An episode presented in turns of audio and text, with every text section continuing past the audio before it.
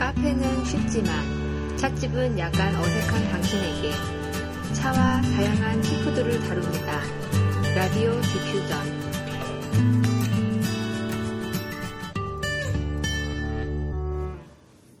안녕하세요. 우쭈쭈입니다.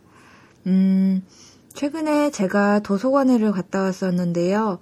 도서관 신규 도서 목록에서 커피에 대한 책을 하나 봤어요. 가만 생각해 보니까는 커피에 대한 책들은 하나같이 커피 레시피 아니면 내리는 방법 아니면 기술적인 내용들이 참 많이 적어져 있는 거를 봤던 기억이 나더라고요.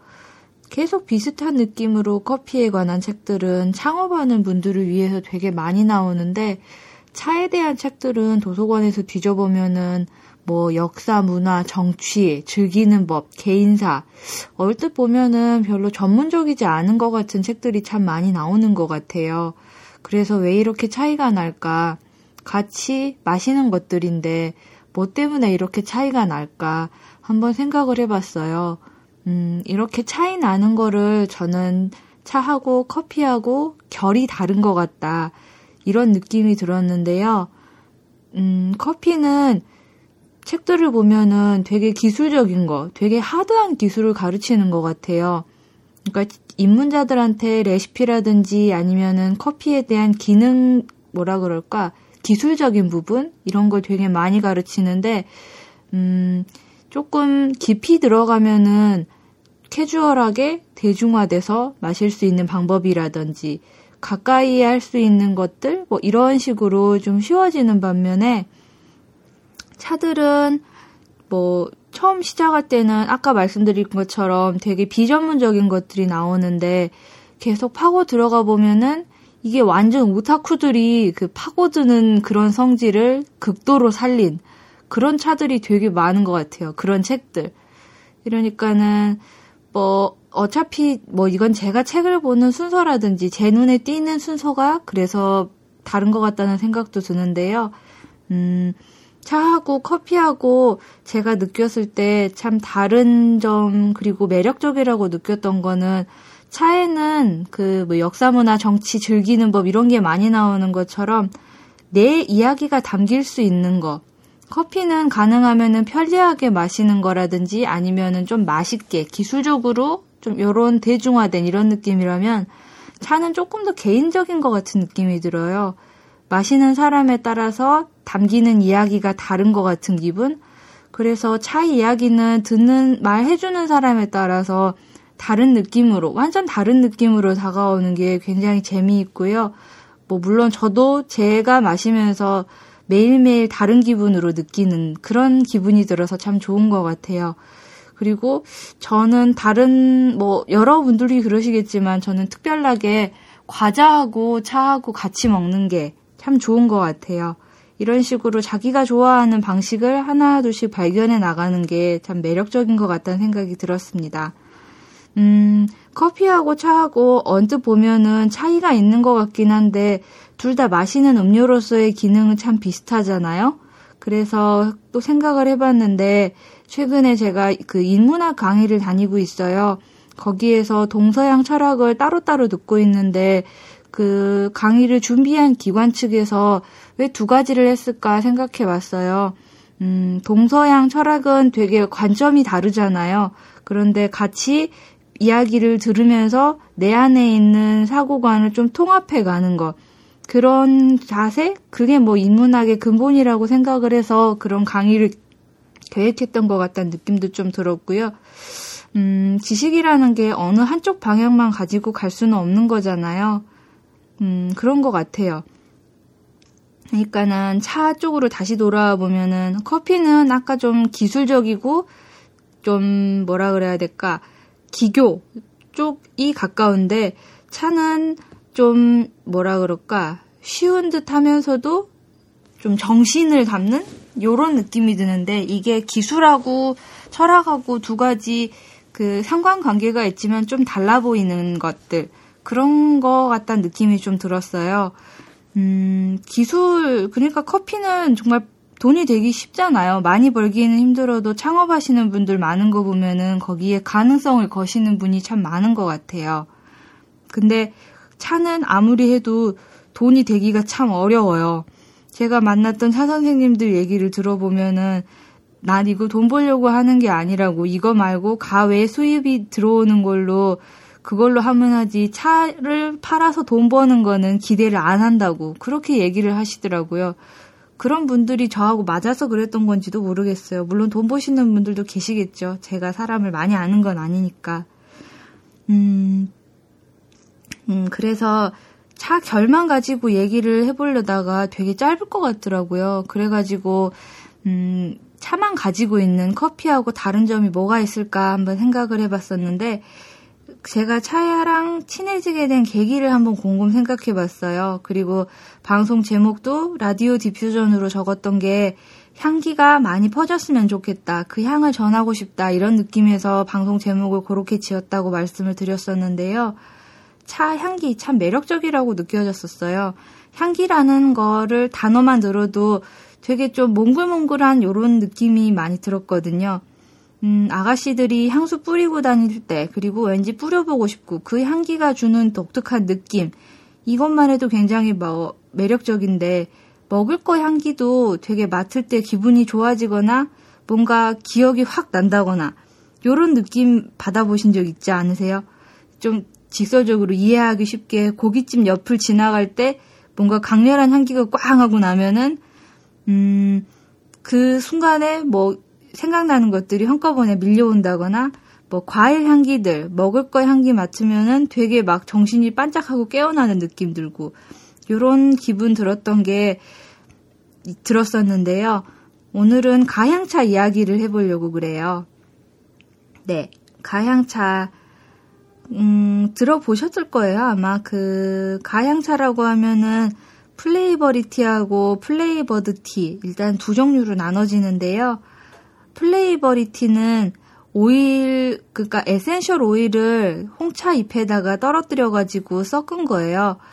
음, 그러니까 옛, 향수를 만들 때도 뭐 꽃이나 과일이나 이런 데서 에센스, 그러니까 응축해서 동결 뭐 하여튼 그 오일을 추출을 해내가지고 그거를 몸에다 뿌려서 몸에 향기를 더했다고 하는데 flavory tea는 그렇게 essential oil을 차에다가 섞어가지고 내놓는 차들을 말하고요. flavored tea는 합성향을 차에다가 섞는 거예요. 그러니까는 헤이즐넛 커피처럼 약간 판매가 그냥 팔았을 때 안 팔릴 것 같은 차에다가 향을 섞는 거라고 생각을 해요. 저는. 예. 그래서 근데 합성향도 나쁜 건 아닌데 이게 먹는 거다 보니까는 좀 꺼리 꺼림칙하죠. 예. 향투를 만들려면은 그 발향이 잘 되는 석유라든가 알코올계 이런 걸 섞어서 만드는데 왠지 찻잎에다가 먹는 거에다 그게 섞였다니까는 좀 꺼림칙한 이런 기분이 들어요. 음, 예전에는 그래도 향기 좋은 것들이 좋아서 뭐 별 거부감 없이 마시고 그랬었는데 지금 최근에 올해 홍대 근처에서 그 홍차집? 예, 홍차집에 가서 차를 한 잔 마셨었는데 그게 무언 차였더라? 잘 기억이 안 나요. 근데 향차였는데 가향차였는데 너무너무 힘든 거예요. 뭐라고 말로 할 수 없는 그 온몸이 힘들어지는 느낌에 아, 이거 먹어보고 나서야 알았어요. 음, 황차 카페에서는 브랜드 확인은 어려운데 무슨 향차까지만 나오니까 이게 좀 수상해도 그리고 일단 눈앞에 나온 거니까 사람 뭐 먹는 거 내줬겠느냐 하고 먹었다가 정말 되통 너무나 고생했던 기억이 나요. 음, 플레이 버리 티, 그러니까 오일을 쓰는 차 중에 제가 추천드리고 싶은 회사는 프랑스의 니나스라는 그 차 회사였는 회사인데요. 옛날에 향수 회사였다고 그래요. 그래서 가향 오일 만드는 솜씨가 비범하고요. 그래서 이 회사에서 나온 가향차들은 되게 좋은 느낌으로 누구에게나 권해도 아, 이래서 홍차가 참 멋있고 좋은 거구나 하고 느낄 수 있을 만한 그런 차들이었던 것 같아요. 음, 유명한 거, 그리고 제가 좋아하는 과일향이나 약간 citrus한 fruits계 그런 차들을 약간 소개시켜 드려보면은 그 Nina's에서 나오는 Thé de Vendôme이라는 차가 있어요. 이름을 들으면은 이게 뭔가 싶은데 그 안에 들어가 있는 blending 성분들을 보면은 대략 향이 그려지거든요. 오렌지 향이 나는 홍차예요. 음, 오렌지하고 무슨 뭐 꽃을 약간 섞었다 그러는데 딱 먹어보는 순간 코에 느껴지는 향은 와 이거 고급 오렌지 차구나 요런 느낌을 제가 받았던 기억이 나고요. 또 니나스에서 되게 유명한 차가 떼썰라린느라는 차예요. 이 발음이 아닐 거예요 아마. 근데 이거를 그대로 번역하면은 뭐 달 위에서의 차 한 잔이라고 하는데 뭐 이거는 약간 꽃향이긴 한데 과일향 같은 것도 나고 밤에 마시면은 되게 좋을 것 같은 좀 은은하고 달달한 그런 향이 나는 파란색 향기라 그래야 될까요? 네, 저는 그런 느낌이 들었어요. 음, 되게 맛있는 차고 음, 기분도 참 좋아지고 누가 마셔도 좋아할 법한 그런 느낌의 차로 기억이 됩니다. 그리고 떼썰라린도 참 이쁜 게 안에 그 보라색 멜로 꽃잎들이 들어가 있어요.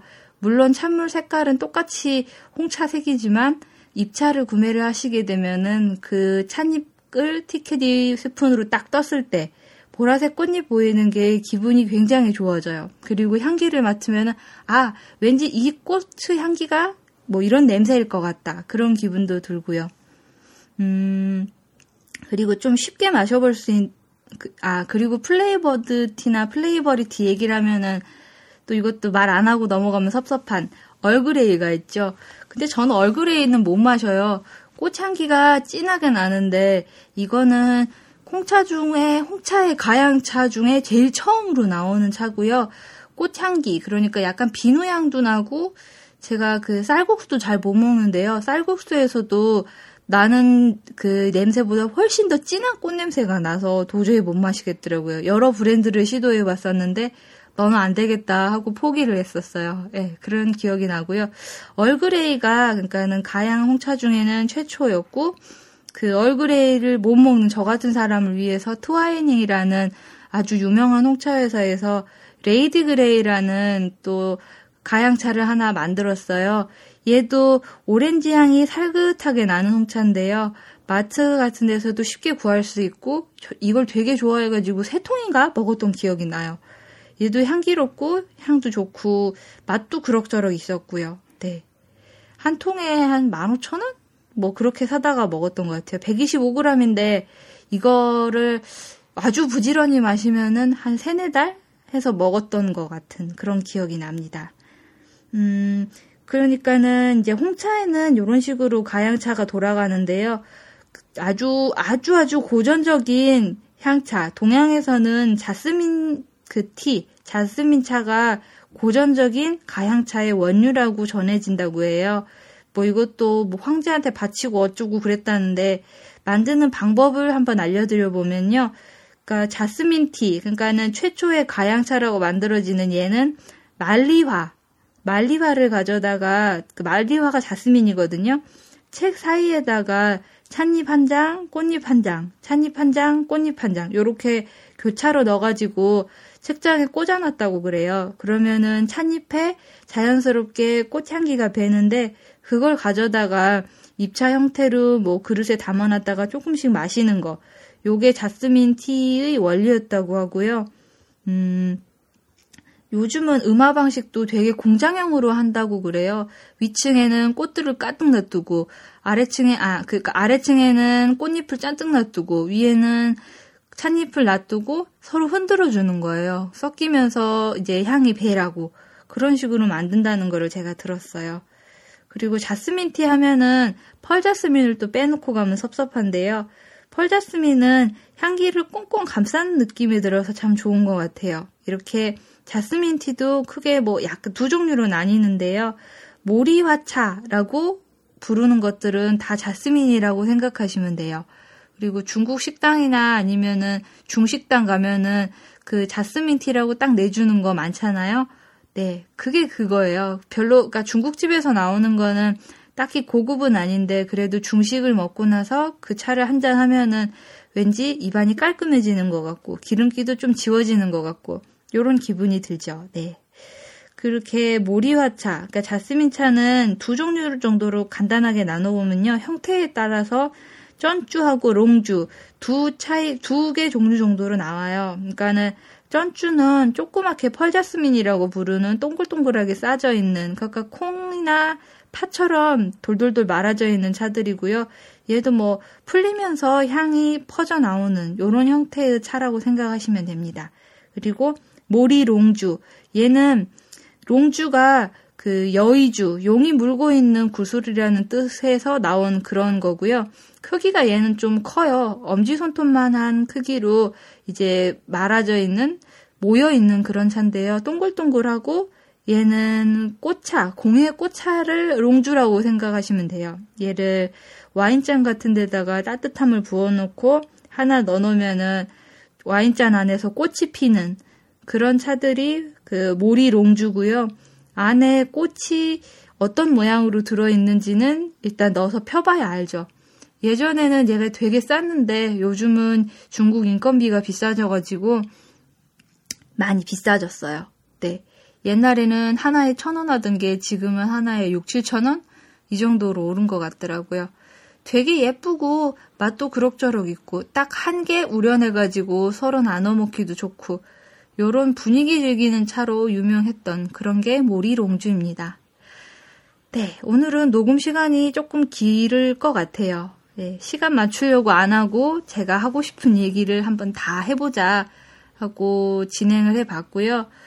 음, 보니까 그러더라고요. 팟캐스트 처음 시작할 때는 10분, 15분이었던 게 시간이 가면 갈수록 늘어지고 다른 분들 한 거 보니까 그래요. 저도 가능하면은 생각나는 것들 한꺼번에 이야기하고 그렇게 시간에 쫓겨가지고 끊고 이러는 걸 좀 줄여보려고 그래요. 네. 오늘 녹음은 여기까지 진행하도록 하고 다음 시간에 또 재밌는 이야기로 만나볼 수 있도록 하겠습니다. 감사합니다.